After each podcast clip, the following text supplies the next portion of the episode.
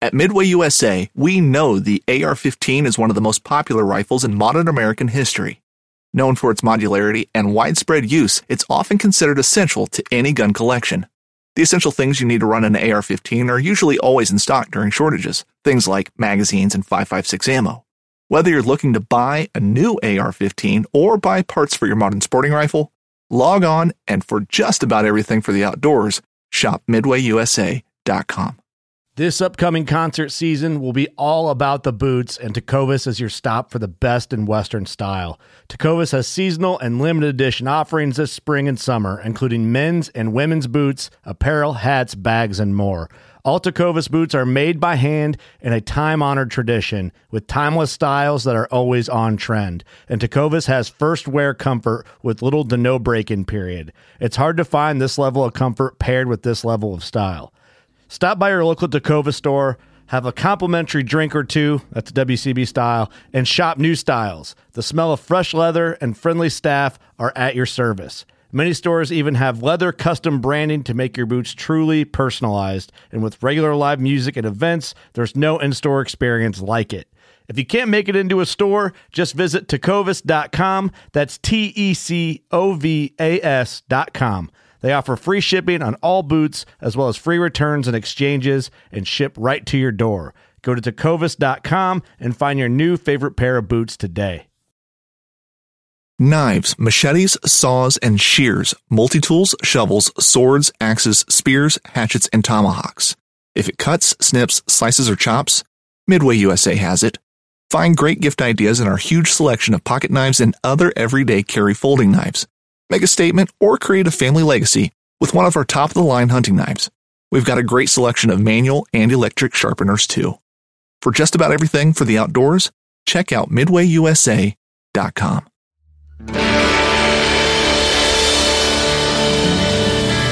Добрый день. This is Yuri from Breckenridge, Colorado. You're listening to the Fly Fishing Consultant podcast with Rob Snowhite. produced by producer Jason. Спасибо. Крас, what is podcast mean? The radio show.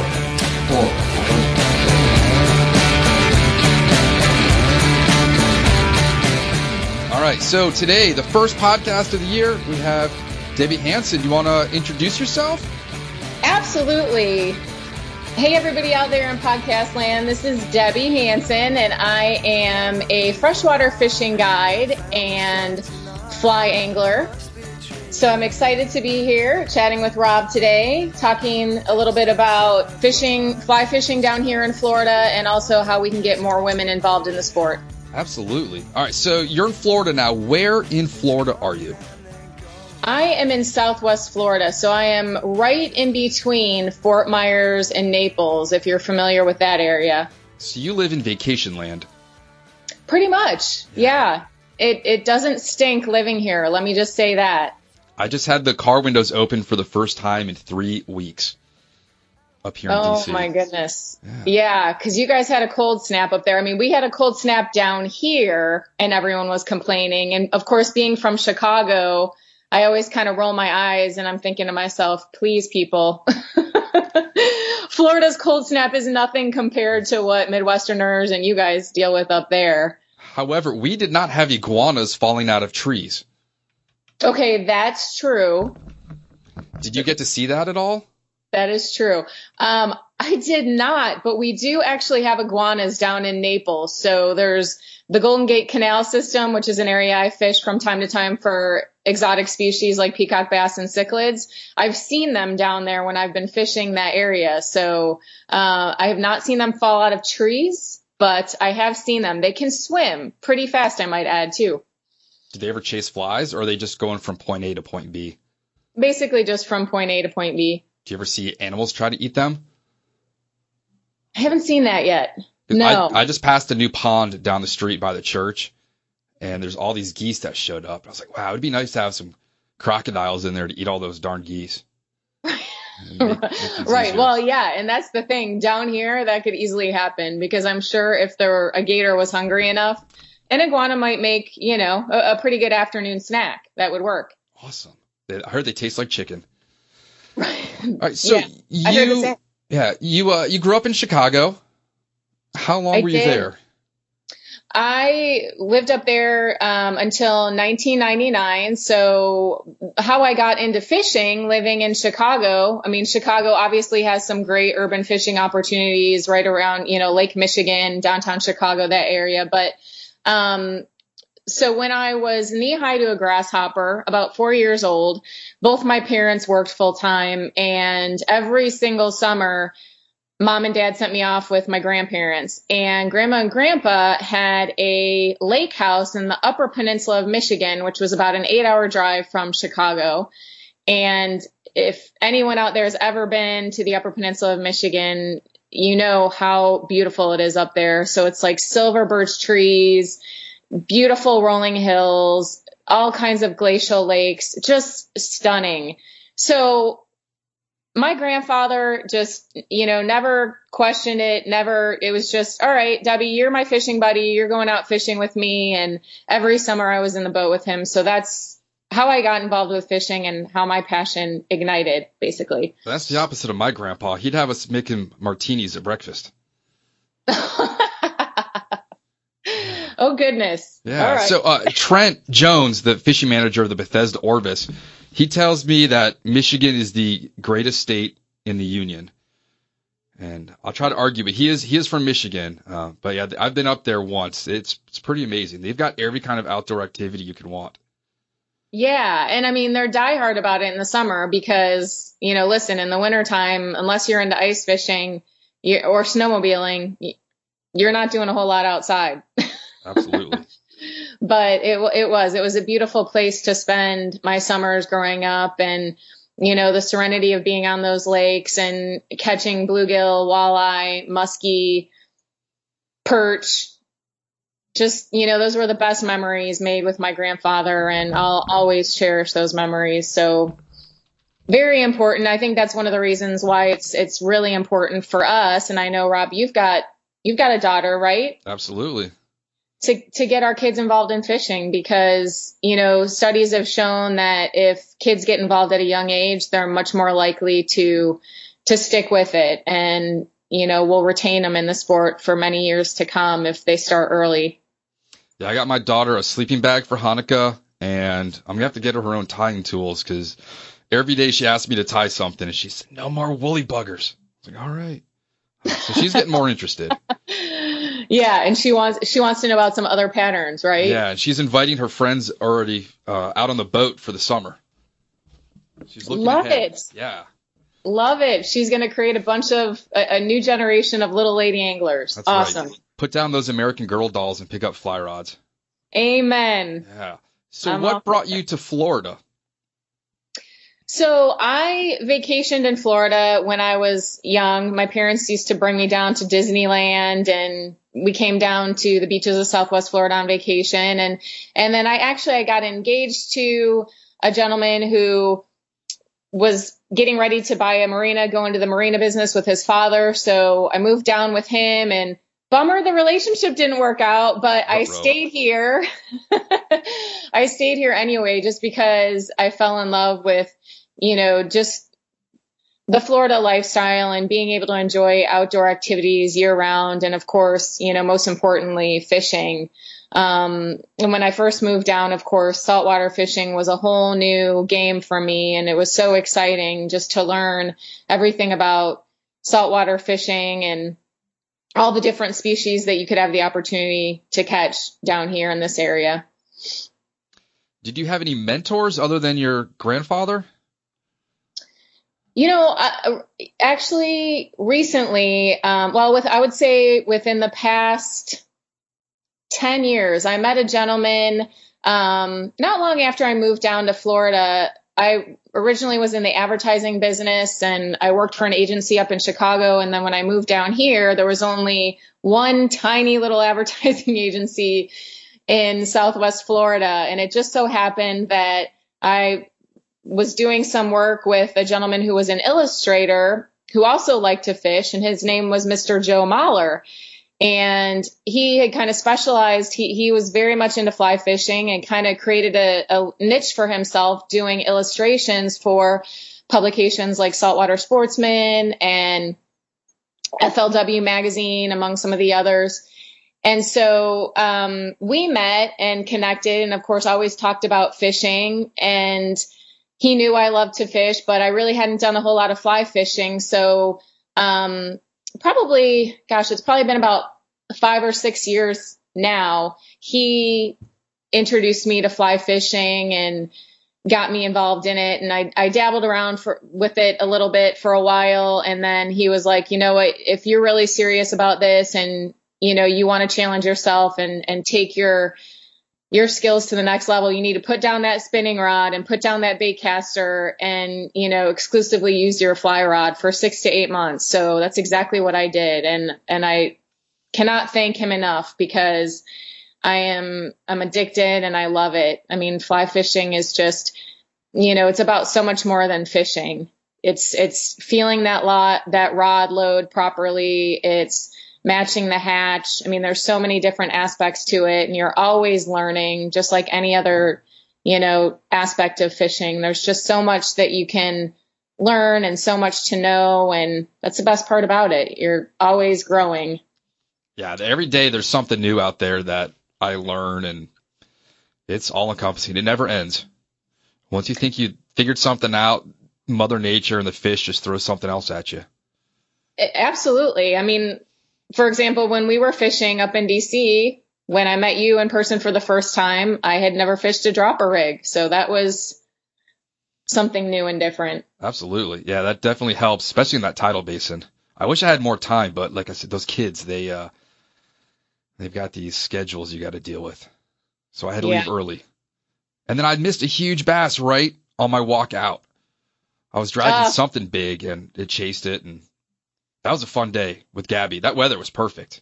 Yeah, it was. It was so nice to get up there and experience that fall weather again because that's the one season being down here in Florida that I have to say I do miss for sure. Do they do pumpkin spice flavored everything down there in the fall? You know, they still do. Okay. And I think a lot of it is because there's so many Midwesterners in this part of Southwest Florida that, you know, that's what they're familiar with. And yeah, so it is. It's pumpkin spice everything. They Florida, Florida, Floridize, Florida. I don't know how to say the word, but do they make like pumpkin spice conch fritters or pumpkin spice margaritas just to keep it Florida? No, thank goodness. And another they food don't. rule being from Chicago, your thoughts on ketchup on hot dogs? Ketchup on hot dogs? Well, yeah. Oh, ketchup okay. Yeah, they go together. No, right. you don't do ketchup on hot dogs? You know, uh, Barack Obama, that was his big thing when he, he went there with, I forget who it was, Bourdain maybe? And they, they had a big discussion about Chicago people only put mustard on dogs. Yeah, I don't know. I do. I have to say, I do ketchup on my hot dogs. I mean, they, yeah. I mean, Chicago people like to do a lot of you know, relish. They do the, a lot of them do the works. And Still of course, Chicago's, there. Chicago's Italian beef is kind of a big deal and their pizza is kind of a big deal, but yeah. Well, we're you got to go. We're not known for much in DC. We have something called a half smoke. That's about it. Mumbo sauce too. Mumbo sauce. What's mumbo sauce? It's a combination of like a hot sauce and a sweet and sour like tangy sauce and you traditionally okay. get it with wings, but we put it on everything in here. I'll, I'll put it on Ritz crackers. Uh, let's put it on roasted cauliflower the other night. I'm gonna have to get you a bottle. I mentioned it to Conway Bowman once. He's like, I don't know what mumbo sauce either. It's a DC thing. I guess. Yeah. So, well, next time I come up, I'll have to scout it out. Absolutely. All right. So when did you go from advertising to She Fishes 2? When did that occur? That was probably about nine years ago. So I started a blog, which is now She Fishes Too, She Fishes in the number two dot com. And, you know, I just basically started documenting my weekend fishing adventures. And I also wanted to create a forum or a specific place where women could go online to learn more about fishing. If they wanted to figure out what they needed to get to buy in terms of a basic you know, freshwater rod and reel setup. Um, I included posts along those lines, just, you know, educational posts about different places in Southwest Florida where you could fish. Just because I realized that there were so many women who really wanted to get out there and learn, but you know maybe they didn't have a significant other that fished or you know they were a little bit intimidated about asking too many questions um, so i thought i'm going to start this blog and see where it goes and i kept up with it and then one of the um, contacts at takemefishing.org happened to see my blog and sent an email and said we have a request for a proposal that we're putting out and we're interested in having a female voice on our blog at takemefishing.org if you would be interested in sending us a proposal. And of course, I was like, absolutely. I yeah. will submit a proposal. And, um, you know, from there, Rob, things really, really took off. So I'm extremely grateful for that relationship. And I'm still blogging for them today. Do you want to mention uh, what, what they are and what they do? For sure. So takemefishing.org is the um, online entity and the brand that um, they've been set up through the Recreational Boating and Fishing Foundation to help educate and you know get more anglers involved in sport fishing and boating. So, um, you know, they've done a really great job of pulling in all the state resources. So if you go to takemefishing.org, they have state specific information and links to all the regulations. So it's kind of like one place to go to get any type of information you need if you want to get involved in fishing or boating. And licenses. Um, you get all your licenses right there. Absolutely. It's it's awesome because, for example, when I came up there and I knew I wanted to fish with Gabriella, all I had to do was click on the link for Washington, D.C., and it took me right to the appropriate page where I could just buy my license online. So it makes it super easy. And of course, their blog, there's two other regular bloggers aside from myself, two other gentlemen, Tom Kieran and Andy Whitcomb, who are fantastic writers and um, they have guest bloggers from time to time. So there's a variety of different voices that are on that blog, and all you know, all providing information on a wide variety of fishing related topics and you know on different areas across the United States. So it's they're just a super helpful resource. Plus now they have a places to boat and fish map where there's information that's provided by FishBrain. So there's all kinds of data about you know where to fish and which techniques are most productive. Just a really, really helpful resource for somebody who's trying to get involved in fishing and wants to learn more. That's awesome. Yeah. You're guiding, so you, you blog, you guide. I guess we can go into the, the education and outreach that you do since we talked about Take Me Fishing. When did you decide that educating and getting more, I guess, you know, kids and women into it was a thing? I mean, when you started nine years ago, there weren't a whole lot of known women anglers, and there's st- Orvis is still battling with the 50-50. Just say battling with it, but they're getting a new initiative out to get more women anglers. When did you yeah. see that sort of? I don't want to say a niche, but a need for that. I think you know i've seen it all the way going back to like 2000 2001 i when i first moved to florida there there's a lady by the name of betty bauman who she started a all women's school of fishing. She calls it the no yelling school of fishing called Ladies Let's Go Fishing. And she, you know, she created this seminar series that basically, you know, went from city to city in the state of Florida and taught women different saltwater fishing techniques and, you know, in person through her seminar series. But beyond that, you know, I saw that women really wanted to connect and and stay and develop that camaraderie and a support system so that you know they could ask each other questions or you know get gain information or plan fishing trips together and there really wasn't any sort of like long-term follow-up or glue i guess to use a an analogy to like get us all to stick together afterwards and continue to fish i mean i was going to fish regardless because i grew up doing it but you know, I came across so many other women who would say, they would see my pictures and they'd say, Oh my gosh, I want to go fishing. I really want to go fishing. But they just didn't know how to get started or if they went to a seminar or if they, you know, went on a fishing trip once, there really wasn't a lot of follow up or a lot of resources out there to retain them and keep them involved.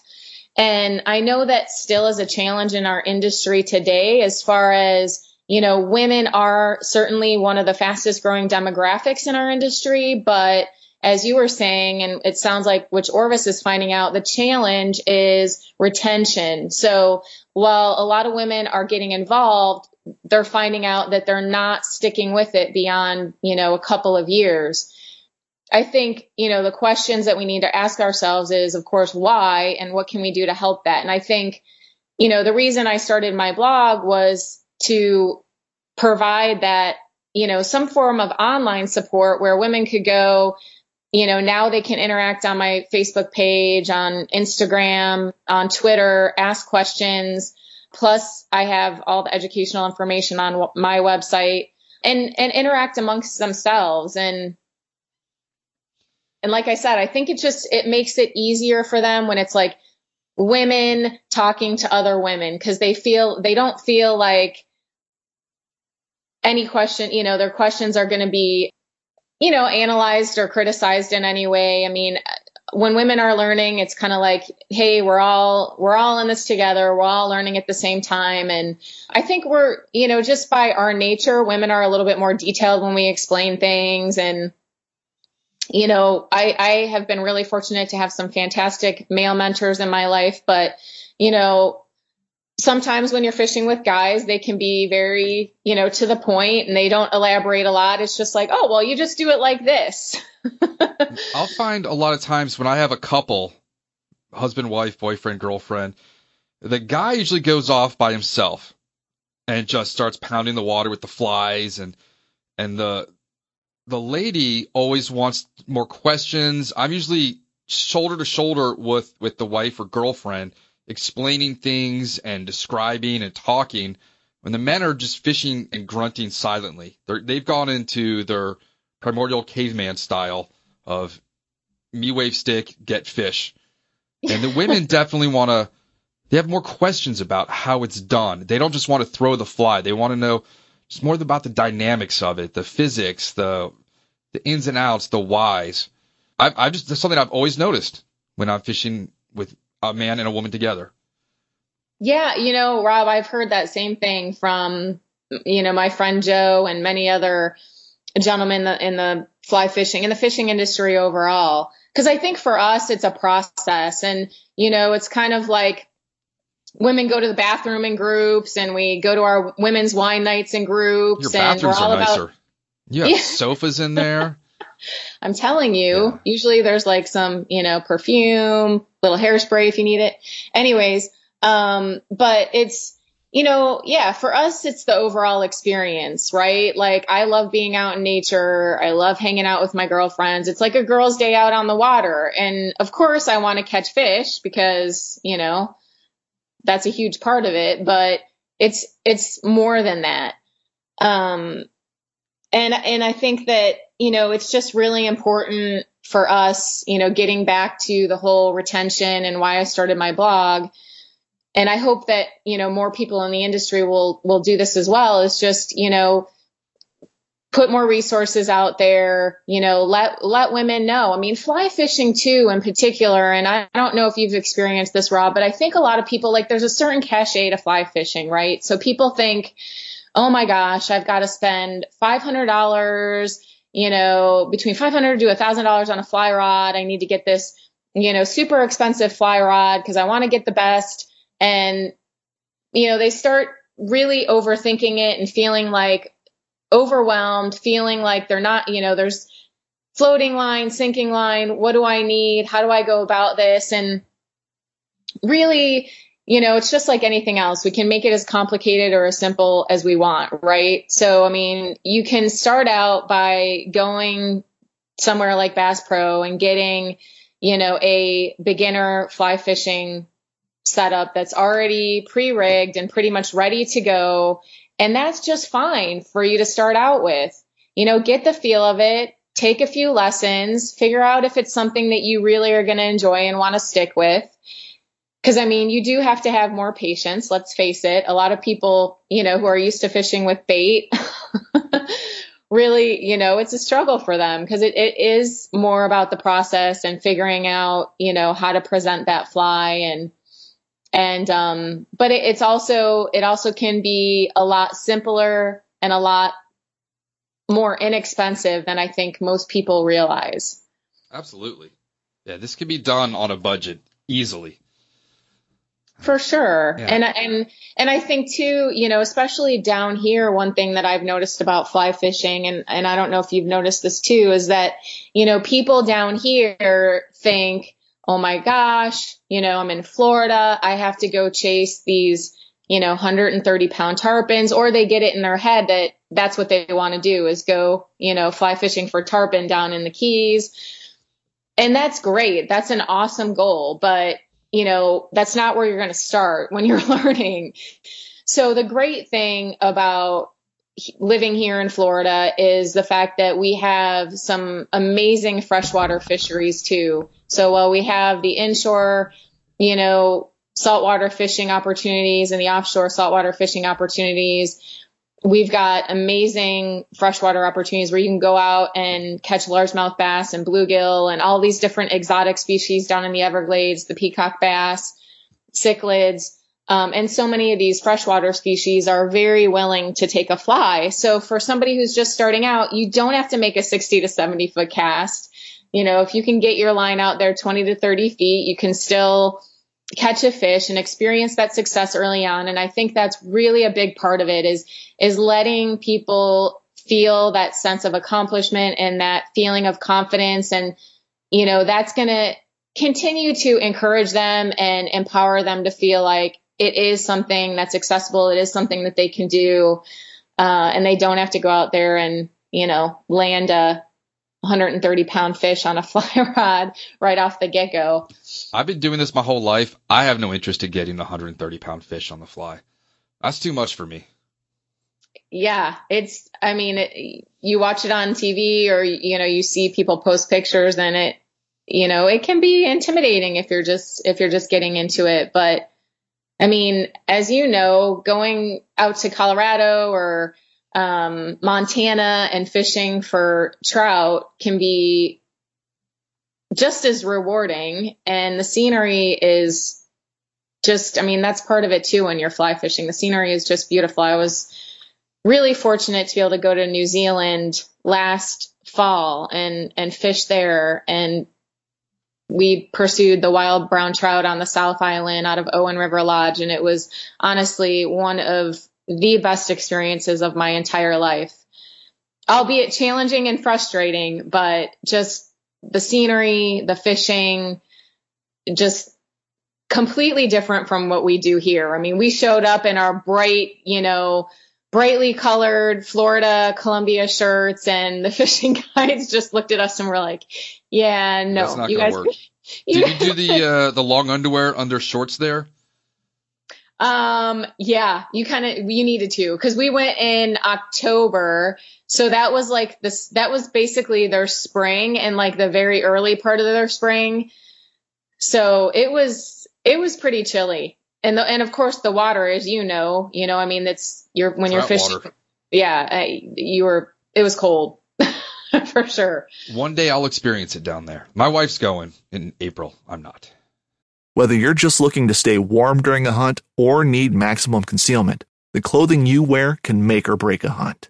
At MidwayUSA.com, we understand hunting clothing has come a long way with more meticulously crafted camo patterns, advanced scent control technologies, and weatherproof options to withstand the elements. Hunters have to wait until their favorite season, but shouldn't wait on gear, which is why Midway USA offers super fast shipping. When you're ready for your next system, log on to MidwayUSA.com. Oh, I don't get oh man. Yeah, it was it was truly amazing. I go back in a heartbeat. Before we get into Florida, I mean, I want to ask so many questions about Florida. With your business, are there other businesses that you work with besides Take Me Fishing, booking? Do you use any booking organizations? Or just talk about sort of your, your guiding operation uh, from booking Yeah, clients to, I know you've got the boat and the Jeep. Yep, I just started guiding a few months ago. Um, and so I've got a 15 foot tracker topper.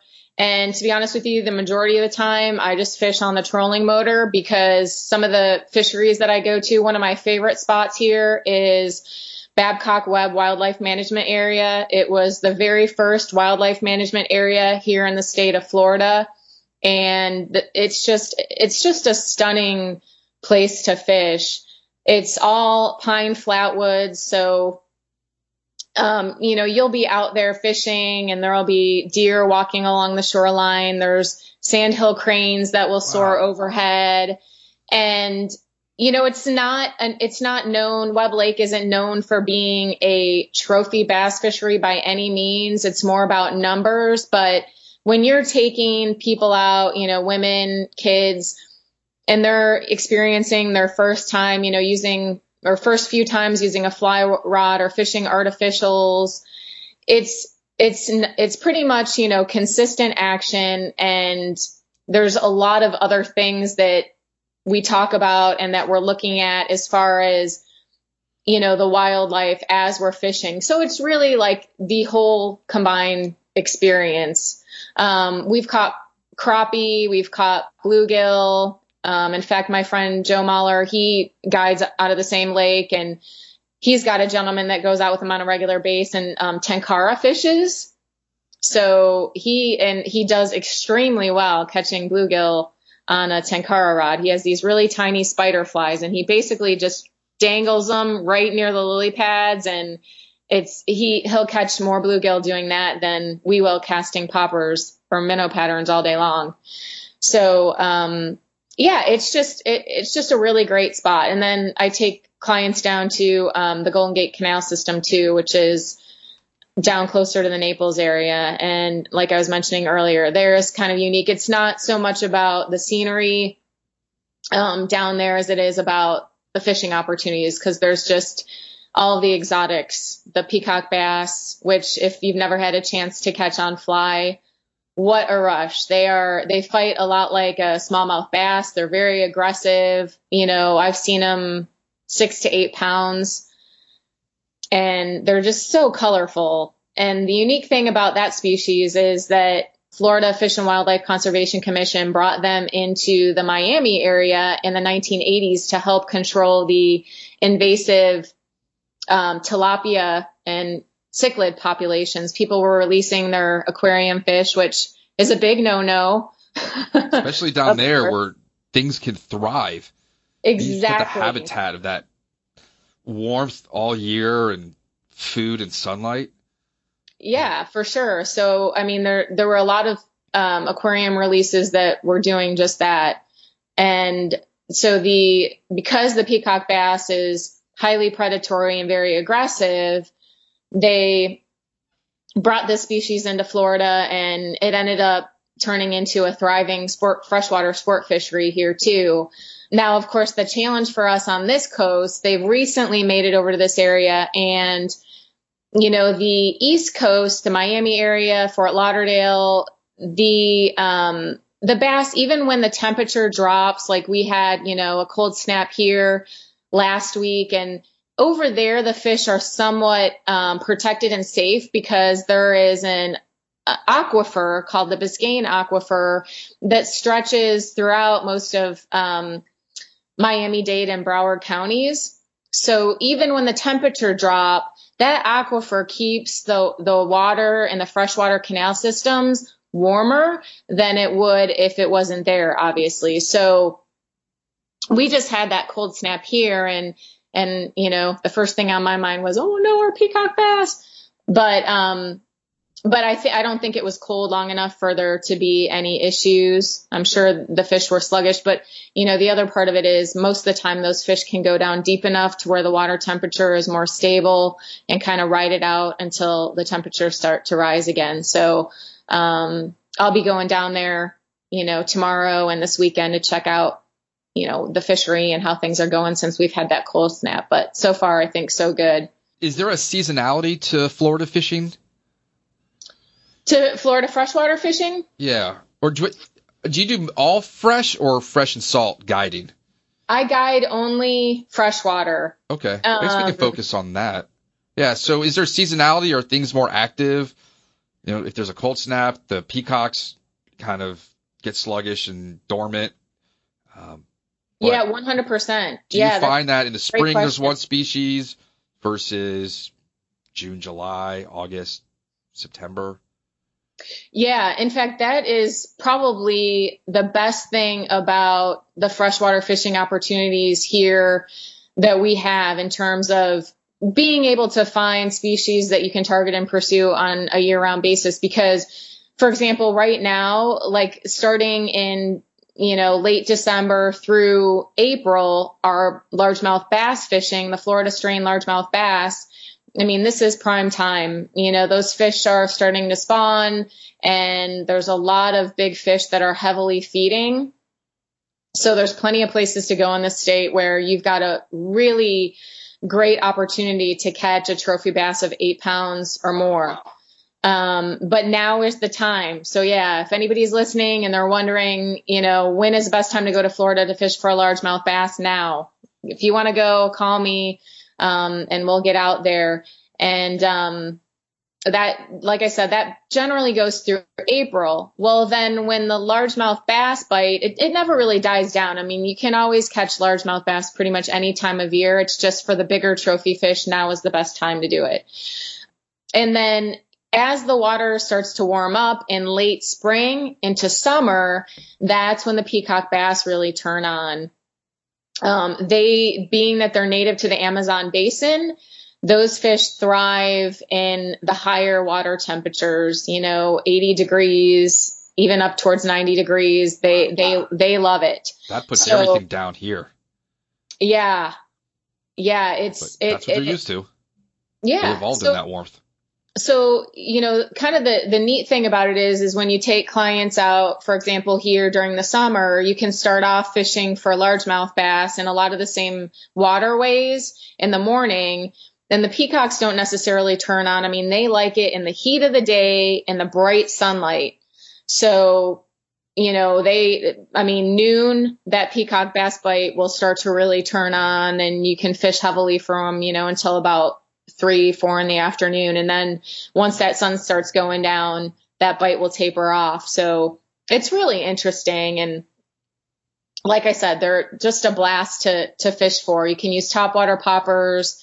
You know, they'll pretty much, much chase any minnow pattern. Um, I know a gentleman that fishes for him, Mr. Steve Gibson. He's a kayak guide up towards Sarasota. He comes down this way and he fishes for him and he actually uses a nymph so it's it's interesting. You know, a, a lot of people down here think of bigger fish. I got to use bigger flies, but that's that's not always the case. Any patterns that are kind of local that no one else would know about, designed for those fish? For peacock bass, there's there's a couple. My friend Joe Mahler designed a fly pattern called the Straw Boss. So it has sort of like two tufts, if you will, that come out one from each side of the fly pattern from each side of the head. And it, and it sort of gradually sinks down towards the, the bottom portion of the water column. Um, so depending on what the fish are doing and how aggressive they are, you know, if you strip it faster or slower, it's going to give it a different action. But he's actually done some really neat demonstrations. We have a Bass Pro Shop not far from us, and he, they've let him do some demonstrations in the fish tank so you can see the action of the fly and how the fish take interest in it. And, and I mean, that's a fly you can use in either freshwater or saltwater, but he specifically designed it when he was peacock bass fishing because he noticed that the peacocks would in certain circumstances, if they weren't feeding really aggressively, they would sort of watch that fly until it got down to a certain point in the water column and then they would hit it. And if they, and if they were sinking too fast, he wasn't getting the bites. He was missing the bite. So this pattern, like I said, they sort of, uh, the fly kind of drifts down in the water column a little bit slower. Sort of neutrally buoyant. Little... Yeah. Yeah. Just more time for them to see it. But yeah, does it, I mean, do they think it's something in particular? Is there an organism that kind of hangs in the water column like that?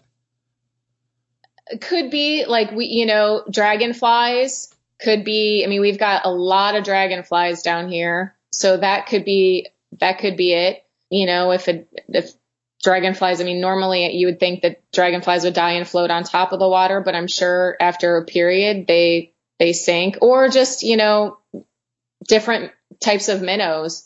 I think. I mean, one of the colors that works really well is um, a chartreuse and an orange. You know, and we've got. I know peacock bass specifically are carnivorous, so it also. I, I know they do eat each other's young. Unfortunately, pleasant thought. Um, they do. So, you know, that could be the other thing when you're fishing for peacock bass that chartreuse and orange really kind of mimics a peacock, you know, a juvenile peacock bass. So I think it could be, you know, probably either one of those two scenarios. Works for me if it, if it catches fish. It does. It definitely does. Um, the other patterns that work really well, I mean, poppers, top waters always work. Um, you know, generally like a number six. Um, and then there's juniors craft fur minnow, which is another pattern that works really well for. You had those up here. Yes, I did. Yep. So they've just they've got the bead chain eyes and then um, you know made with pink and white craft fur. Nice but they they mimic any one of a number of you know bait fish species that we would have down here in either fresh or salt water. So that's another pattern that works in either circumstance. But for sure works very well in freshwater. And you mentioned lily pads. I'm also assuming you've got a lot of aquatic vegetation. Do you have to have weed guards? Yeah. So, I mean, I know, you, you know, there are a lot of different tyers who tie um, weedless flies. They put the weed guards on. Um, I know, like, my friend Joe has a trick where he's, when he's tying his fly onto his you know, tippet material, he just takes a piece of that leader and kind of like runs it back through the hook so that it sticks out the bottom, if that makes sense. Just yeah, like a small little tag end, which kind of makes it weedless. So that was a trick that he showed me. That's pretty neat. Um, and that way you don't have to spend all the time, you know, making your fly itself weedless. And then if you, you know, if you go to another area where it's, there's not as much vegetation, you can always clip that little piece off but yeah, I mean that it, that is something that you definitely have to work around down here. There's a lot of vegetation, a lot of lily pads, a lot of hydrilla. Um, you know, depending on the area where you're fishing and the time of year. Summer, there tends to be like the weeds in a lot of our freshwater canal systems and lakes can get pretty thick. That have to do with a lot of agricultural runoff, fertilizers, cow there, poop. Yeah, there you know what there is there is definitely some of that for sure. You know, the we've got a lot courses. Yep. Yep. I would love to say that, you know, that's not an issue, but unfortunately it is. Which is why, you know, I mean, I'm I'm kind of like my husband laughs at me, but I'm like a stickler for using like I use all like eco-friendly detergents and dish soaps and all that stuff because I feel like every little bit helps and it all ends up going back into you know our waterways eventually in one form or another. So Absolutely. But yeah, I mean down here there's a lot of, you know, any gated community is definitely treating their lawn with pesticides and fertilizers and most all of the gated communities and golf course communities have ponds and most of those ponds are connected and some of them run into, you know, river systems and things along those lines. So something we all need to be aware of. Is there a rod weight and length that you prefer? Yeah, I mean, I I really like. I mean, generally, I'm using a nine foot fly rod, which is pretty standard, I think. But um, I like a seven weight or a five weight. You know, I I've got we've got um, the Estero River is actually right around the corner from where I live, and I, I really like fishing in that area um, around that river system using my my five weight. But I always bring my seven weight along with me too because you know you never know what you might see. I mean, when you fish the river systems here, and the Estero River is brackish, so there could be snook. In fact, I've seen snook right around 40 inches. You know, I've been fishing for bass you know, on a five weight. And then all of a sudden I see this huge snook cruise by. Um, and I'm like, oh my gosh, I got to grab my other rod. So it definitely helps to keep you know, more than one, but e- even a seven weight, that fish would have been a challenge on, on a seven weight. To see a snook and a bass hanging out together. Yeah, it's it's it's really pretty cool. Yeah, well, got to come down to Florida. I keep trying. My wife keeps saying we're mountain people. I'm like, no, Florida. Always trying to get down there. Always.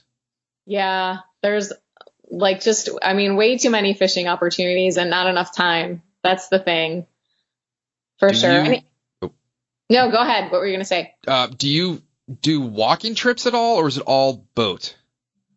Yeah, I I can do um, guided shoreline trips. I mean, I, I I like taking people out in the boat first and foremost, but um, I'll do guided trips from shore as well. I mean, I have guide insurance that covers me in either scenario, and um, you know, sometimes to be honest, like with kids, I mean, generally it's pretty hard unless they're at least you know 10 to 12 years old to keep their attention for very long and um, you know there's just i think for kids if they're starting out it's just it's so much easier to get them started off from shore you know if they want to take a break or you know you you want to point out some wildlife or you know they need a snack or they need to use the bathroom it's just it's a whole lot easier once they have gotten acclimated and accustomed to fishing from shore, you know, then you can transition them to, you know, getting out on the boat for a couple hours. But um, it also depends on how much they've been exposed to it.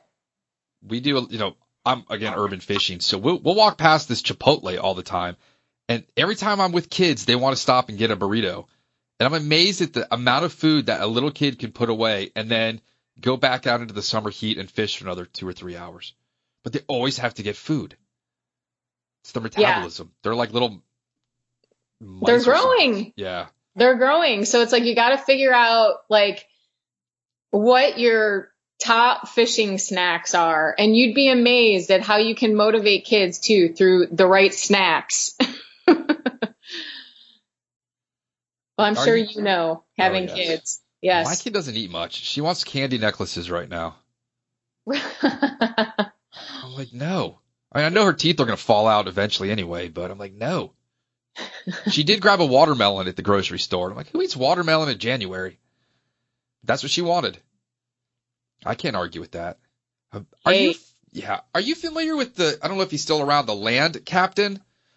There was a Fly Fish America in the '90s, and they were just driving around fishing canals out of a Honda Accord.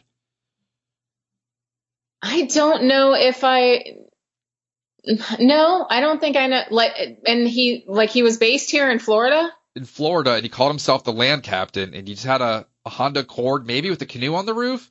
And they were just driving around from spot to spot, fishing canals and just urban waterways. And he called himself the land captain because he drove a car instead of a boat. That is funny. I, you know, I think that I'm I may be connected with somebody on Facebook. Is his name Steve? I don't know. I don't remember. I just thought of it. Yeah, I think I have heard of I have heard of somebody who who has done something similar. Now, my Yeah. other question about walking on land, we've already mentioned gators. There's a lot of things in Florida that can harm you. Do you encounter snakes and giant centipedes and other things that want to bite? Yeah, for sure. I mean, you're going to. It's just, it's part of, you know, it's part of fishing down here. I mean, we live in a warm tropical climate, and as much as we'd all love to say, oh, yeah, when we go out, we never, you know, bump into anything that could potentially be hazardous or harmful, right? But there, I mean, we, you know, we do have gators and we have snakes, and there are certain kinds of spiders that you need to be aware of. Fire Uh, ants? Fire ants for sure. And trust me, I have had my fair share of run ins with those, and that is no fun. And that happens to, for whatever reason, it's like I should know better. Of course, I always have, you know, my, um, I have my fishing shoes, which have vents in them, of course, because so they can drain. And somehow those suckers always get in those vents Oh. and just, yeah, attack my legs. The secret there, somebody told me, is And here, no one's ever confident with how they say this word, but Worcestershire, Worcestershire sauce. Worcestershire, Worcestershire, yeah. Worcestershire. Yeah, I, somebody told me, and I actually looked it up online that if you put that on your fire ant, ant bites, it will take away the the burning and itching, and it does. You got to wonder how um, they figured that one out.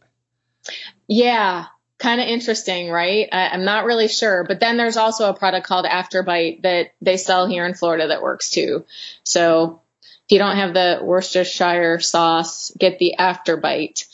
Um, but fire ants are definitely, you know, something, of course. And and the one thing that I tell anyone, if you're fishing down here in South Florida specifically from the shoreline, um, I've got a lot of friends that will drive down to the Everglades along the Tamiami Trail, which is, you know, 41 that goes all the way across over to Miami.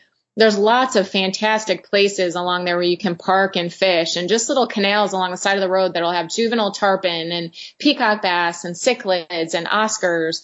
I mean, you can have a blast on a fly rod, but the thing is, is you need to be dressed appropriately. And that means buying yourself a pair of snake boots.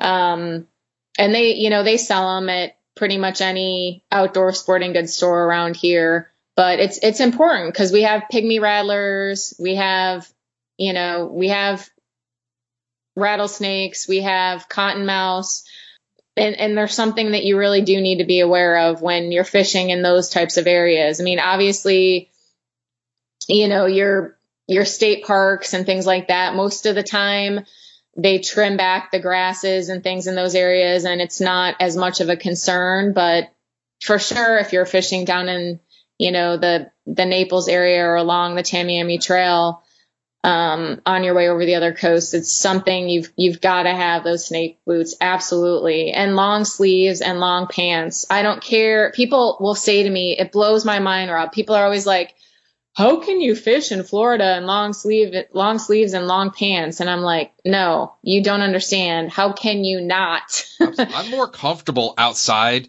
completely covered up. And then if we were at a Project Healing Waters event a couple years ago, it was 102 degrees, and I'm wearing sun gloves, big hat, pants, long sleeves, and then we were done fishing. It was time for lunch. We all changed, and I was hotter and more miserable in shorts and a t-shirt than I was completely covered up. Yeah, absolutely. And I mean, not to mention down here, you know, particularly, it, well, I mean, no matter where you live, right? If you're, if you're fishing and you love the outdoors, you, you got to stay covered. I mean, to protect your skin, no one wants to get skin cancer, that's for sure. So, um, but down there's, here, there's the term Florida tan for a reason. Yeah. yeah. Those the old old women I used to hang out at my grandparents' house. They'd been down there for 20, 30 years, and Wow, they they look like baseball gloves. Yeah, I mean, I always tell people like, be careful, or you're gonna end up like Magda from Something About Mary. No kidding. Yeah, yeah but um, that's what we call my wife's roommate from before uh, she moved in with me a long time ago. She had this 80 year old our roommate, and we always called her Magda. Yeah, wear wear the sunscreen, wear the hat, wear the long sleeves, wear the long pants. It's gonna protect you from the sun, from the bugs Cause trust me, I mean, there, we do, we have great fishing down here in the summer, but in the summer particularly, whoa. I mean, the mosquitoes, we've got, you know, we've got no-see-ums down here. And if you're dressed right and, you know, you bring some insect repellent or whatever, you're going to be fine. It's not an issue. But, you know, if you go out there in uh, a tank top and you're just asking for it. Short shorts and flip flops. No, that's not going to work. Not, you know, not in most of these areas where you're going to catch, you know, some nice fish. So we've talked about the noxious creatures and the dangers. What about the other things that Florida's known for? Do you get what are the cool birds and butterflies, insects? You get to see otters, manatees? I mean, there's just so much wildlife down there. Yeah, definitely. We, yeah, for sure. I mean, there there really is, and that's why I always tell people, you know, particularly the areas where I guide my clients. It's it's more about the over, overall experience because of the wildlife. I mean, we've got great blue herons, we've got egrets, we have the roseate spoonbills, we have the sandhill cranes, which to me are just so beautiful and fascinating, and they mate for life. Which I'm not sure if you knew that, but they do. I think their lifespan is about 20 years, but they're they're stuck with each other for 20 years. And um, you know, we have several different species of of turtles, of course, saltwater and freshwater turtles. And um, we do have otters. In fact, I just saw one last week when I had one of my clients out in the Golden Gate Canal system. Like I said, we've seen iguanas down there. We have um, the osprey, which is a bird of prey, and they're generally found mostly around, um, you know, saltwater areas, but I see them up at Webb Lake where I fish from time to time too. Um, we have lots of bald eagles down here, which is just really neat to see too, because the population has really come back. I mean, they were, I think, I don't know if they were in danger, but they were definitely threatened, a threatened species for a while. So it's always nice to see those when you go out. Um, we have, see what else? Lots of armadillos. see those in my front yard. Really? I've never Um, seen an armadillo in the wild. Really? Yeah, we have plenty of those down here in Florida. We have um, the Florida panther, of course, down in my area, and they are endangered. Um, so they're they're very well protected by FWC, and there's only certain areas where you know the the um, the landscape is conducive to, I guess, their habitat. So those areas are pretty well protected and guarded and preserved. Um, but there's quite a few areas that are right in between Naples and Miami um, that are known for having Florida panthers. So that's kind of neat. And of course, we have the the um, black bears down here too, which, as you know, more and more development um, takes place in this area specifically. Like where I live, I'm not far from Florida Gulf Coast University, and there's a lot of growth in this area. So, you know, with that growth, of course, comes some of these animals that are being displaced and moving to other areas. So people have become more aware of them.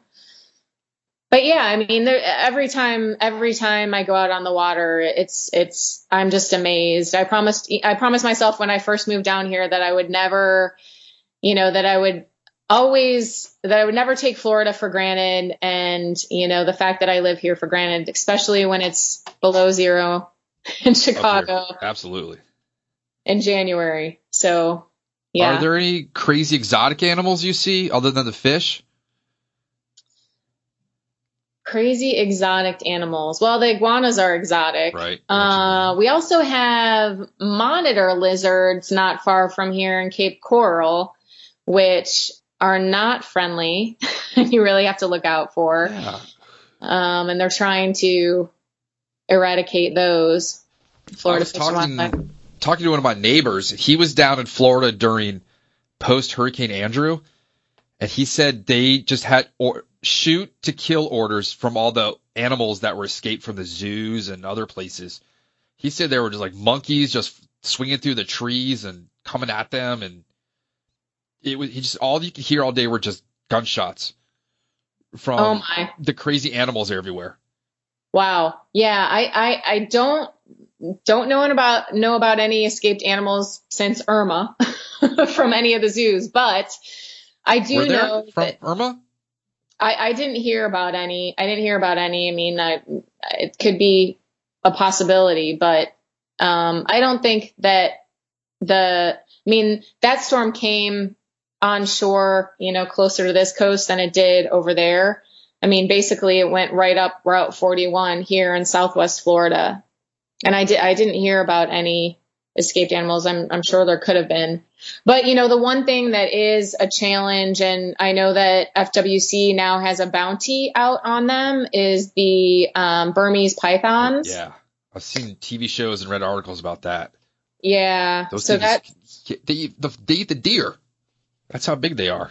yeah, I mean I mean they're huge. So they do like a python they have a python like wrangling weekend every year where they, you know, they actually train people to go out there and find them and hunt them and kill them. And then yeah, now they they offer I don't know how much money it is specifically um for each python that's brought in.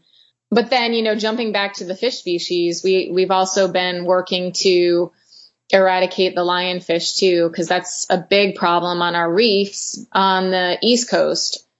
Um, and they're starting to come over to this area too. So, you know, the great thing that FWC did last year during lobster season is they, for every diver that went out there and, you know, was spearfishing and, or lobstering, I should say, if they brought back lionfish, and I don't know how many it had to be. I don't remember all the specifics, but they were able to to bring in extra lobsters if they killed a certain number of lionfish. Lionfish are supposed to taste good, from what I've heard.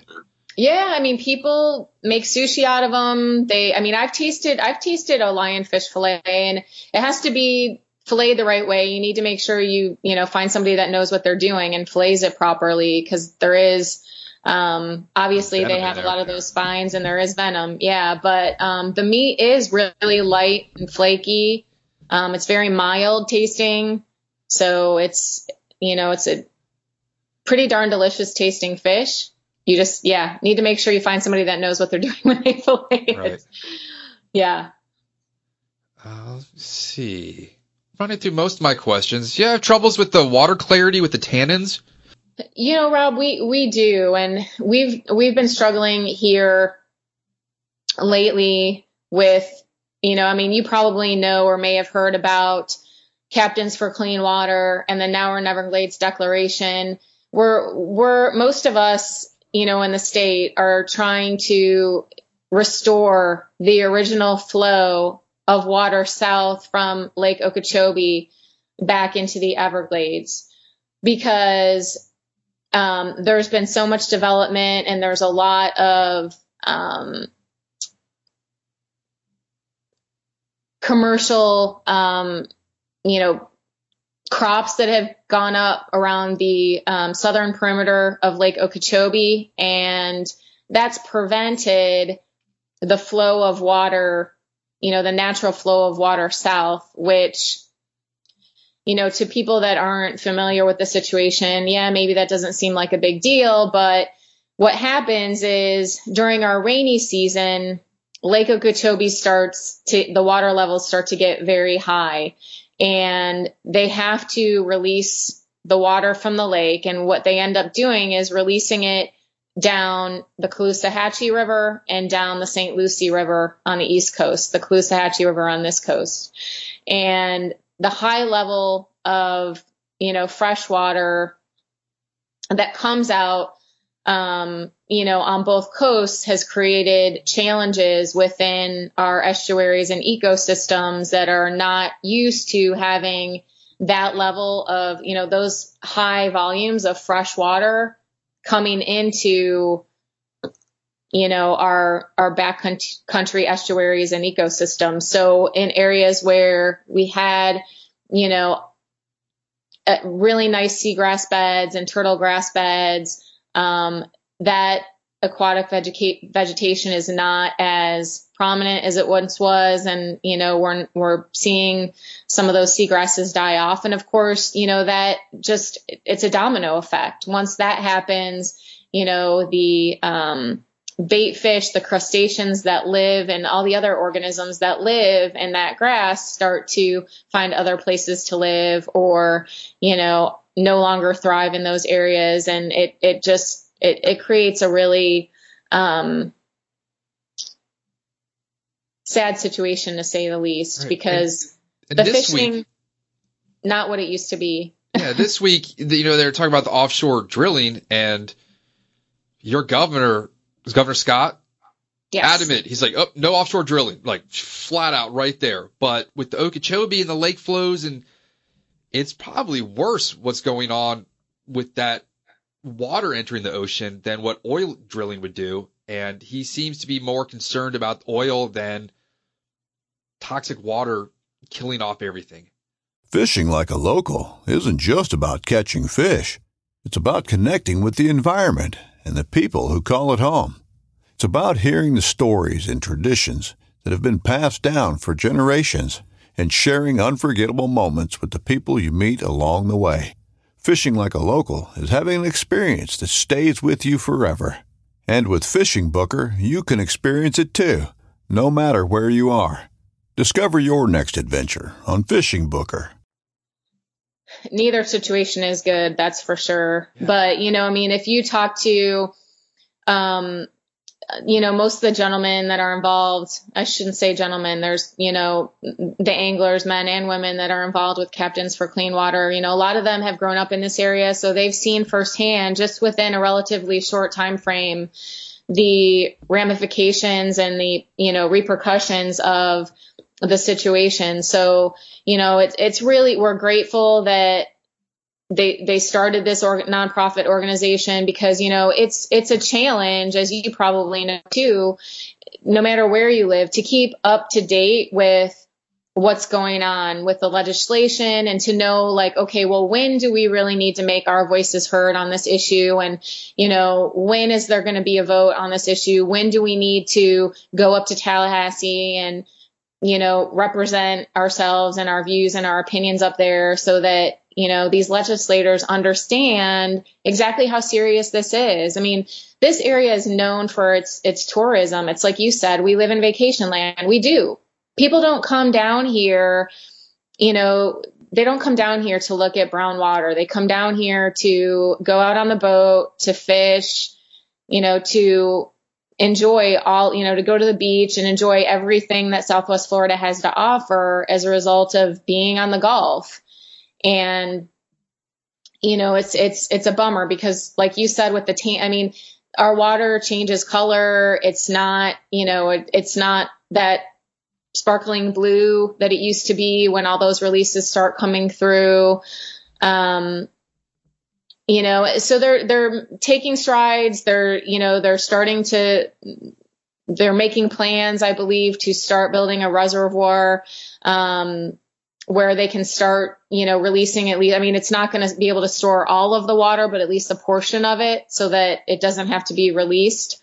Um, but we really need, you know, the goal is to get some of that land south of the lake purchased back and, and again, to restore some of that natural flow the way it used to be because there's actually parts of the Everglades that are in drought because they're not getting that water flow and that's affecting ecosystems down there.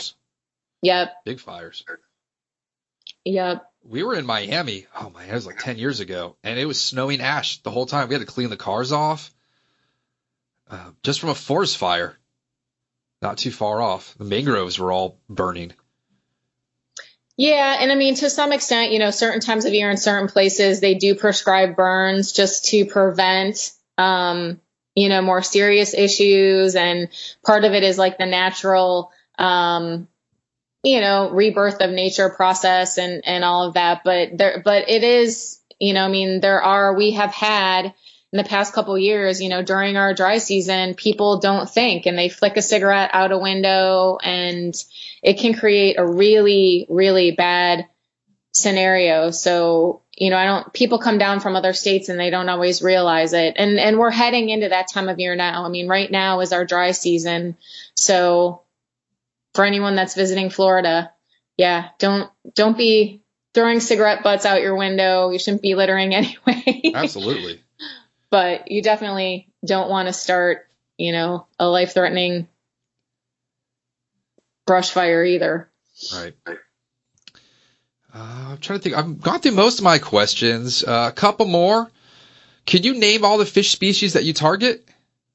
So for people that want to hire you that might want to be like, oh, you know, I want to go for that one versus another fish. What's, yeah. What species of freshwater fish are available in Southwest Florida?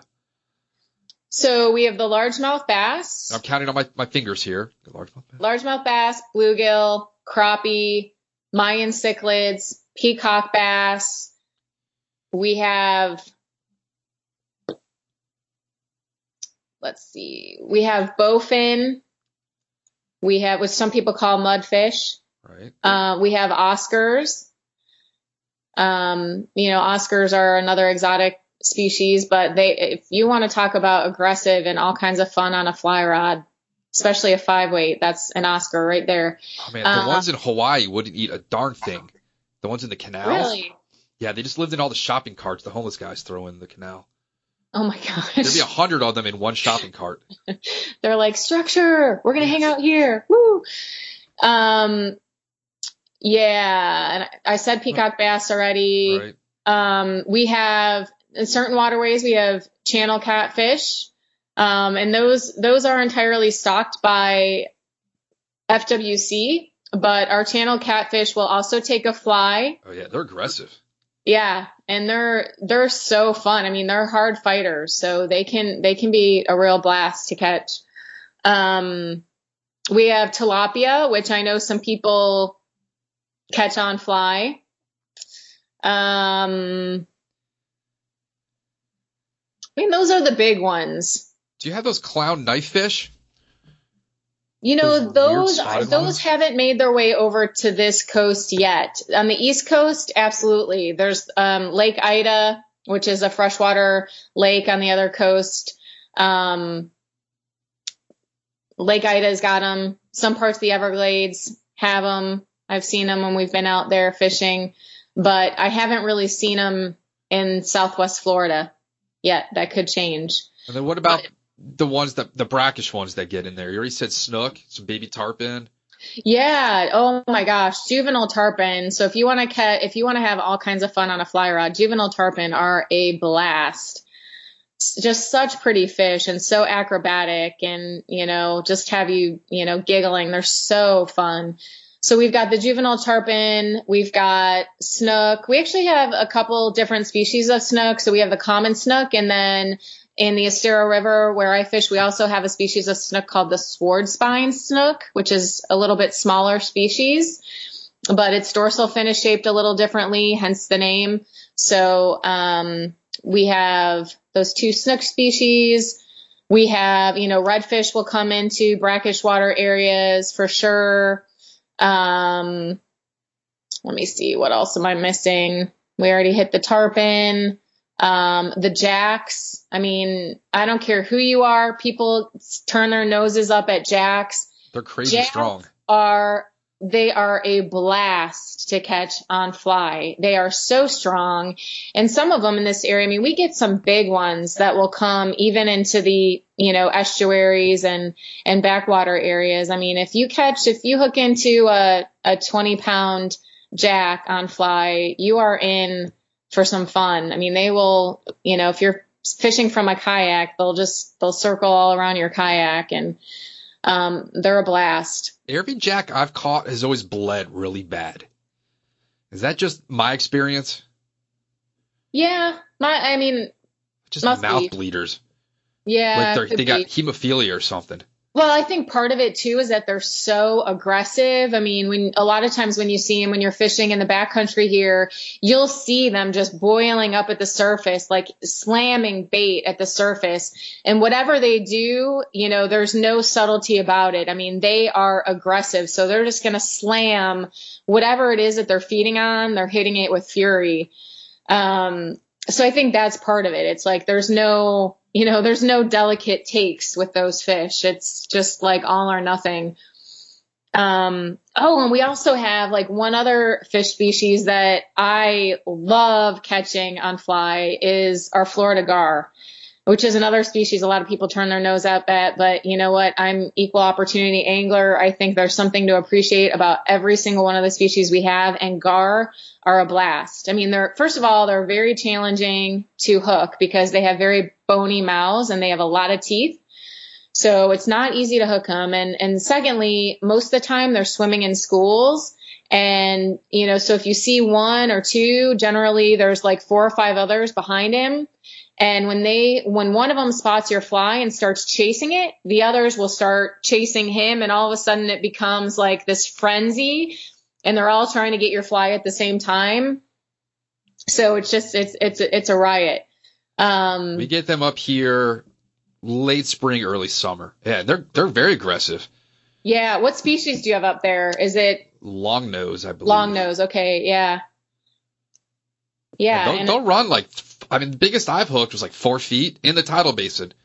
oh my god. I wasn't even holding my rod. My rod was in my armpit. It was a 10 foot eight weight, so the tip was way up. I was on the phone and I had probably a popping bug and a my damsel nymph, which is a size 10 hook. And the angle of the Oh rod just had the damsel just wiggling on the surface, and this thing came up, bit it. I set the hook, was just said, "Hey, I'm gonna call you back." Hung up, and before I knew it, it was into my backing. I got it halfway back before it threw the hook. Oh my gosh. And you can imagine the crowd there and all the questions. Oh, of course. Of course. Were you expecting all the questions that day up here?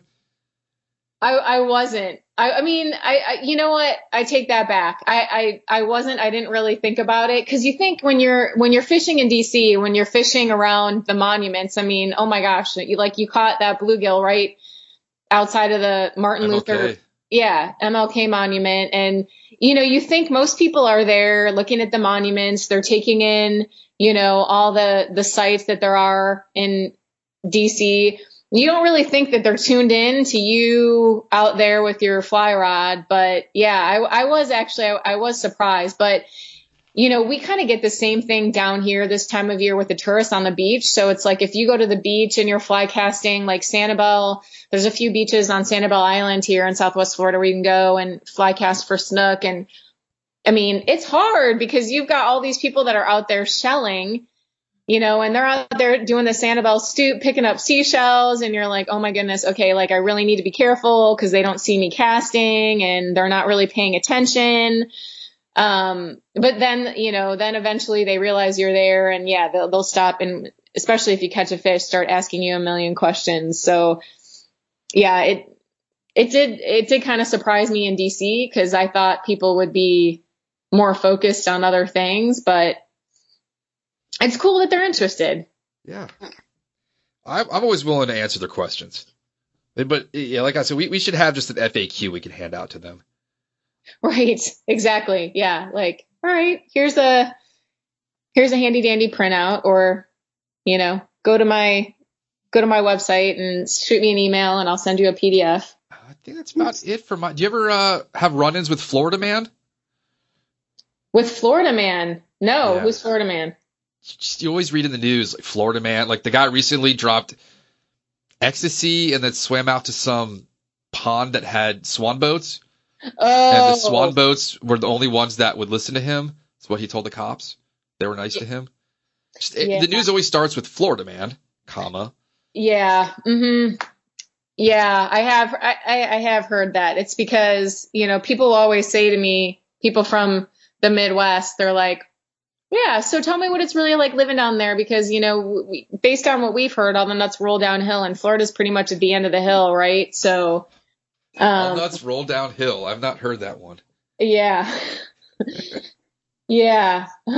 um I you see some interesting things sometimes for sure. I'm trying to think of, you know, one of the the latest and greatest that I've seen, but nothing's to come nothing's coming to mind at the moment. I can tell you one thing's for sure. If you go to any boat ramp in the state of Florida on a weekend, on a holiday weekend, I might add, you can run some video, you know, take some video footage with your phone and be highly entertained, or just basically sit in the parking lot with some popcorn and a large Coke and you're good. Better than a movie. That sounds fun. I like people watching. We Yeah. were pe- people watching in Manhattan, uh, I guess two years ago now. And, uh, Josh, I forget his name. He was in the movie SWAT. He was in Dead Poet Society. He walks by us, and then I turn around and there's a guy just throwing knives into a tree in Washington Square Park. Oh Like, my. practicing, and if he had missed, he would have hit somebody. We That's- just sit. We go to Manhattan and we just sit down and just people watch. It's fascinating. Yeah. So have you ever fished in Central Park? Yes. Uh, for bluegill and largemouth and sight cast to a couple carp, but I had my Tenkara rod, so I wasn't that successful Okay. getting the carp. I couldn't get to them. But yeah, I bring my uh, I bring my Tenkara rod. We're going up in March, but I think it might be probably too cold to fish the ponds. Yeah. We stay about three blocks south of Central Park on Fifth Avenue. Yeah, I mean, I've I've heard there's some big bass in those ponds in Central Park. There were baby raccoons washing their hands in the water next to us. just all sorts of wildlife. And wow. then I got assaulted by an old woman up there. She told me to get the F out of her way and she pushed me. Oh my. Yeah. Well, Gabriella and I told you the story about the squirrel encounter that we had right before we bumped into you, right? When we were in DC fishing the tidal basin. Did it crawl up on somebody? Oh, we were sitting there. We were sitting there eating our sandwiches. I mean, Gabriella was so kind enough to like, you know, make make me a sandwich and she had an apple and brought along this, you know, really nice lunch that she had prepared. So we sit down on the bench right before you came up to meet us and this squirrel literally, like, no fear whatsoever, just prances right up to us, pretty much like sits down on the bench next to us and puts out his paw, like, like fork it over, up. ladies. I see them go through the garbage cans there.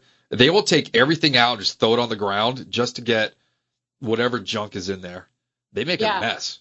Oh, There's a guy near the White House. I don't know if he's still there, but he used to wear this old wool sweater and feed them feed him peanuts, and he would just have squirrels all over his sweater, on his head, arms. Oh my gosh. They got sharp nails. You don't want squirrels crawling on you. Yeah. Yeah, not to mention like I don't I mean um, squirrels carry rabies, don't they? Yeah, uh, the plague yeah. too. And you know the out of towners because they take pictures of them because they don't have eastern gray squirrels. Yeah. Oh, aren't these cute? Meanwhile, we're all like, no. yeah, destroying bird feeders and I just sold my old car and we opened up the hood and there was a whole bunch of walnuts in there. It's like you got to be kidding me with these little things. they were they were storing stashing them for the winter. Yeah. In your car. Surprise my neighbor. He tries to shoot them all. Surprise uh there were still any left. Oh my. Well, at least he wasn't throwing knives at them. No. no, one of my neighbors, Army Ranger, he was uh he was gonna teach me to throw knives one night after a couple drinks, and we were going to use oh, the shed door. That's always a great idea. So we're taking like my hundred and sixty dollar Henckels and Wusthof knives from the kitchen, and my wife's like, "Yeah, this is not happening tonight." I'm like, "But he's trained." She's like, "No." So I think we put on like college football or something instead. Yeah, probably a better idea. Yeah. Good thinking. All right. Um, anything else you want to talk about with your business and your education and blogging?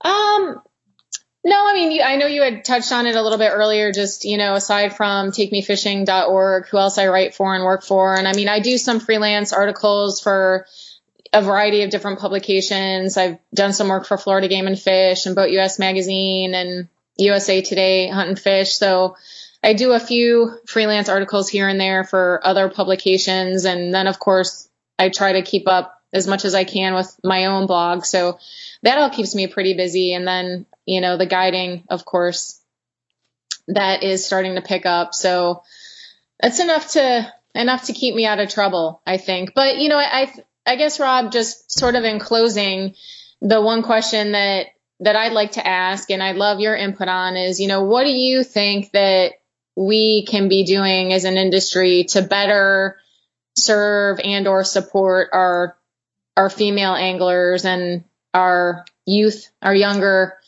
anglers, the next generation, in terms of retaining them. I mean, I know that, you know, we've got this R3 initiative right now, recruit, um, you know, retain, and we're trying to do whatever we can to make sure that people stay involved. I mean, what's your take on what we can be doing better or differently than we're doing now? They just, we're sort of a niche, unless fly fishing, unless you're looking, you're not going to find it. We're sort of like uh, like an exotic ingredient in the grocery store that unless you're really looking for it, you're not going to find it. You know, if you're reading, other than you know, river runs through it was probably the biggest thing uh, to happen in fly fishing. We just need to get it more outreach, more out there. Like when we're out at the tidal basin, we're going to encounter so many people that have no idea about fly fishing. And I think with our club in DC having a free fly tying class and events once a month, um, the shows coming up are having all sorts of kid events at them. The one in Virginia this weekend. Just trying to get it out there to people that aren't either going to seek it out themselves or um, they're not inclined to just go pick up a fly rod without a little encouragement. I'm more than happy to, you know, have a couple of TPFR guys, that's Tidal Potomac fly rodders, just hang out at the tidal basin one day. If someone wants to throw a fly, we'll have rods for them. Um, yeah, it's just exposure. I think we need to get it. You know, our biggest exposure was a movie in 1991. There hasn't been much since then. Um, just figure Yeah. out a way to, to get more people to see it as something that you know. What we do here is you can fish anywhere. That's the motto of our club. We don't have to go to Montana. We've got amazing fishing right here in Washington D.C. And try not to make it as, as intimidating. I tell people that if you can karate chop, you can cast a fly rod. It's the same motion. Your elbow goes up and down. That's it. People, if they pick up a fly rod, they're like, I thought it was gonna be more complicated. Like, well, you, you could make it like like you said earlier, you could make it more complicated, but the gist of it is, you're just picking up a stick and throwing a line with the hook on the end of it. Yeah, I mean, I, I love it because I think that it's it's so true, and you know, I think that there is, you know, you can get very in depth. I mean, with any type of fishing, you can get very in depth and very, you know, um, involved in all the different kinds of equipment. But you know, it, I think if people just you just keep it simple to start and start with the basics and it's really it's it, it's not hard and i'm sure you know that's probably the thing too is I, I love what you're saying about you know having that mindset of you can fish anywhere. Because i think people just do they get it in their heads and they think oh but if i really want to catch fish i have to go you know drive an hour or two hours or i have to have a boat or you know i have to you know fly to this exotic destination. No you don't. I mean, and and that's the thing. It's you know the great thing about um, this this industry, I think, is that there we are there are so many people out there, and I think a lot of these events now, like, are you going to the Virginia um, Fly Fishing and Wine Festival that's coming up? Yeah, That's uh, the Saturday, so I'll be Yeah. tying and hanging out and trying to book shad trips. Awesome. Yeah. And I think like events like that are so helpful for people who are just getting into it too, because, you know, you get to meet a lot of people. There's a lot of fly casting demonstrations and, you know, you get to pick up, you know, a rod and try casting it. And there's plenty of resources all in one location for, you know, for people to get business cards and, and network and do that type of thing. But, you know, I mean, the really cool thing is to, is to, and I, I, I actually, Joe, my friend Joe Mahler and I just spoke to um, a fly fishing club last night up in Charlotte Harbor, which is just a little north of here. And I was telling, there was four ladies there out of about, you know, 30 people, four of them were ladies. But um, I mentioned the fact that what one thing a lot of people don't know is that the IGFA recently separated all of the women's tippet class records from the men's. So, you know, there's an added added incentive for women to get out there and try to pursue some of these records, specifically some of the freshwater records. Some of these species, you know, women really haven't been submitting any at all. And because the record category for women or the record categories for women was separated out relatively recently, I think it was just a couple of years ago. Um, I believe what the the new they just changed it. It used to be if you caught a fish that was a pound or more, you could submit it. And of course, you have to be a member and and pay a submission fee. Um, but now I think what they're saying is the fish has to be at least half of the weight of your tippet. So if you're fishing, say 12 pound tippet, the fish would have to be at least six pounds. I believe that's the that's the requirement. And all is on the IGFA website, all of the rules. But what a great opportunity for women to go out there. And it's not about, you know, oh my gosh, I've got a world record. I think it's about women starting to really pave the way for other women. It's like, you know, one one woman woman does it, she learns the process, she shares it with somebody else. And, you know, next thing you know, it's it's creating a you know, a situation where women are realizing, hey, I can I can get out there and do this too. It's not hard, it's not complicated, and you know, I can achieve some of these you know, things in the fly fishing world just like anyone else can. Absolutely. So, anyways, Are you doing any shows this winter? I am. I'm actually I'm headed up to the Heartland Fly Fishing Festival, and that runs January 20th and 21st at the Boone County 4-H Fairgrounds in Lebanon, Indiana. So I'm going to be doing one session on fly fishing for exotics down here in Florida. So I'll cover the peacock bass, the Oscars, and the Mayan cichlids, and then I'm going to do one um, session. Actually, the first session on Saturday will be about um, you know, getting more women in the sport, retaining people in the sport, and how to how to stick with it. Um, again, just relaying some of my experience about, you know, having somewhat of a support group and finding a, a good mentor and um, and if you're a spin a spinning a spin casting angler that's used to using a spinning rod, you know, realizing that if you really want to be dedicated to learning how to fly fish, you need to put that rod down and seriously commit to it. My friend Rebecca's trying to do this year. Is she? Yeah.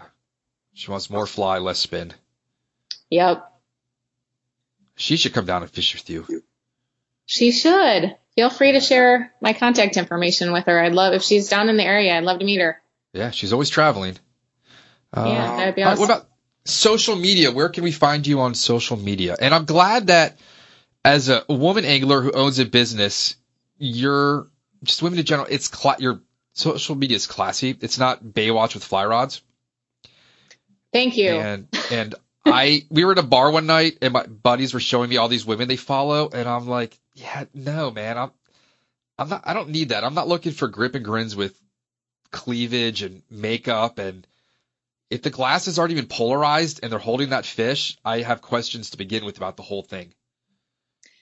Yeah. So, I mean, basically, I agree 100% because I think that as women, if we want to be taken seriously in this sport, we have to show that we are serious about it. And that means, you know, we have a responsibility as anglers to, you know, know what we're talking about. We have a responsibility to understand the issue, the conservation issues that are behind you know, all the fisheries and areas that we fish.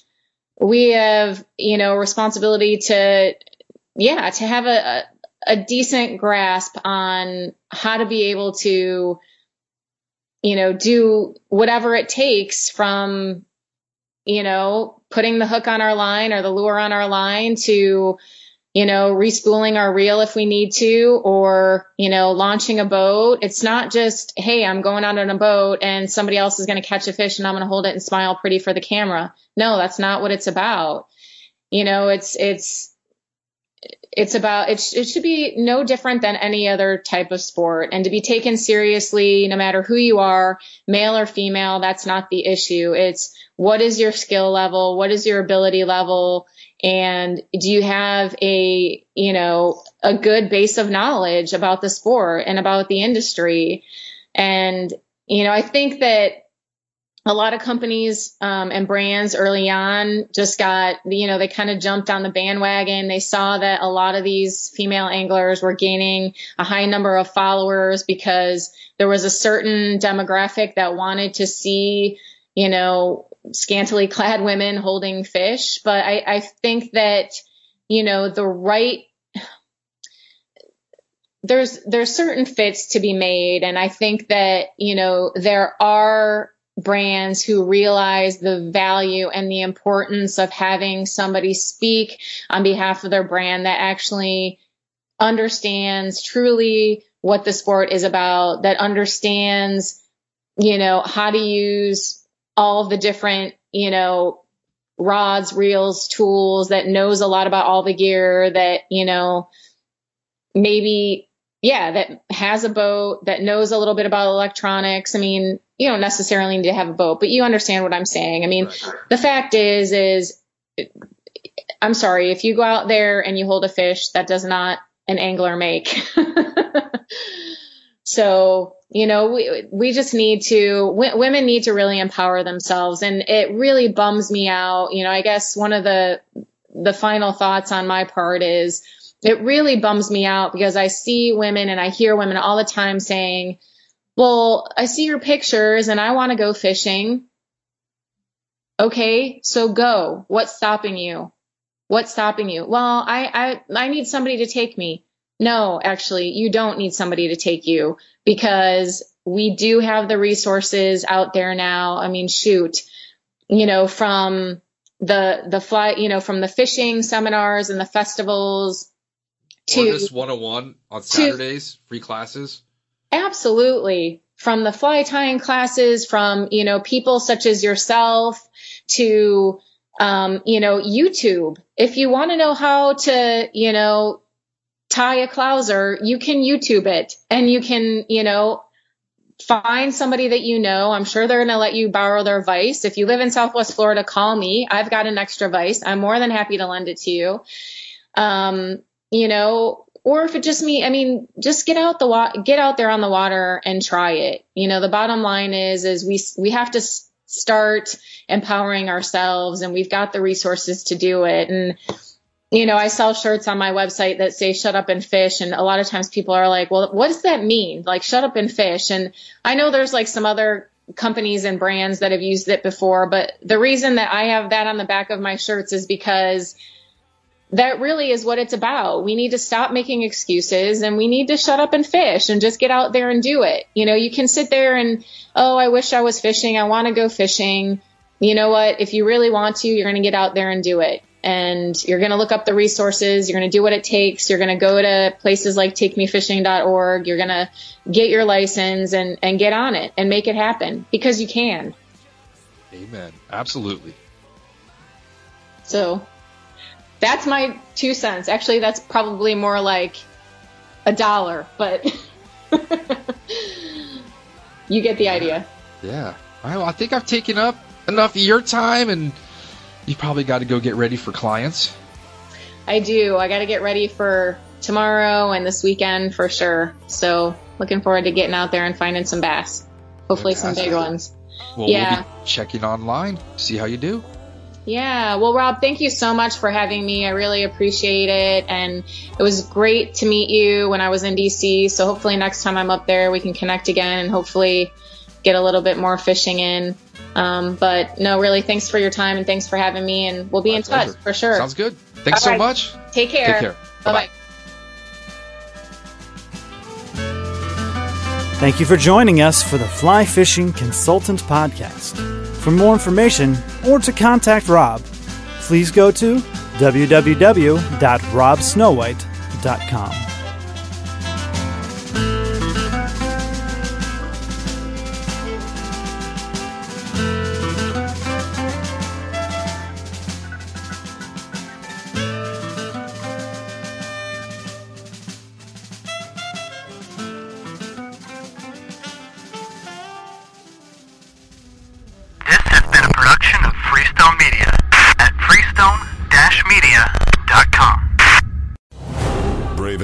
search for the one they call king, but who will take his throne? Tune in to Waypoint TV's Battle for Silver, Saturday, May 18th from 12 to 6 p.m. Eastern. Presented by Abyss Battery. Waypoint TV. Through the Blackwater bayous and in the dark Louisiana night floats a duck camp, alive with the sounds of swamp pop and the smells of Cajun cooking. From the Mississippi Delta in Venice to the Cajun prairies of the Southwest, me and the Duck Camp Dinners crew will be hunting and eating it all. This is Duck Camp Dinner. Join me, Chef Jean Paul Bourgeois, and the whole crew every Monday at 8 p.m. Eastern on Waypoint TV. In Wild Country, rules were not created by man. Don't miss Wild Country, Wednesdays from 7 to 11 p.m. Eastern. Presented by Primos. Speak the language. Waypoint TV, the destination for outdoor entertainment.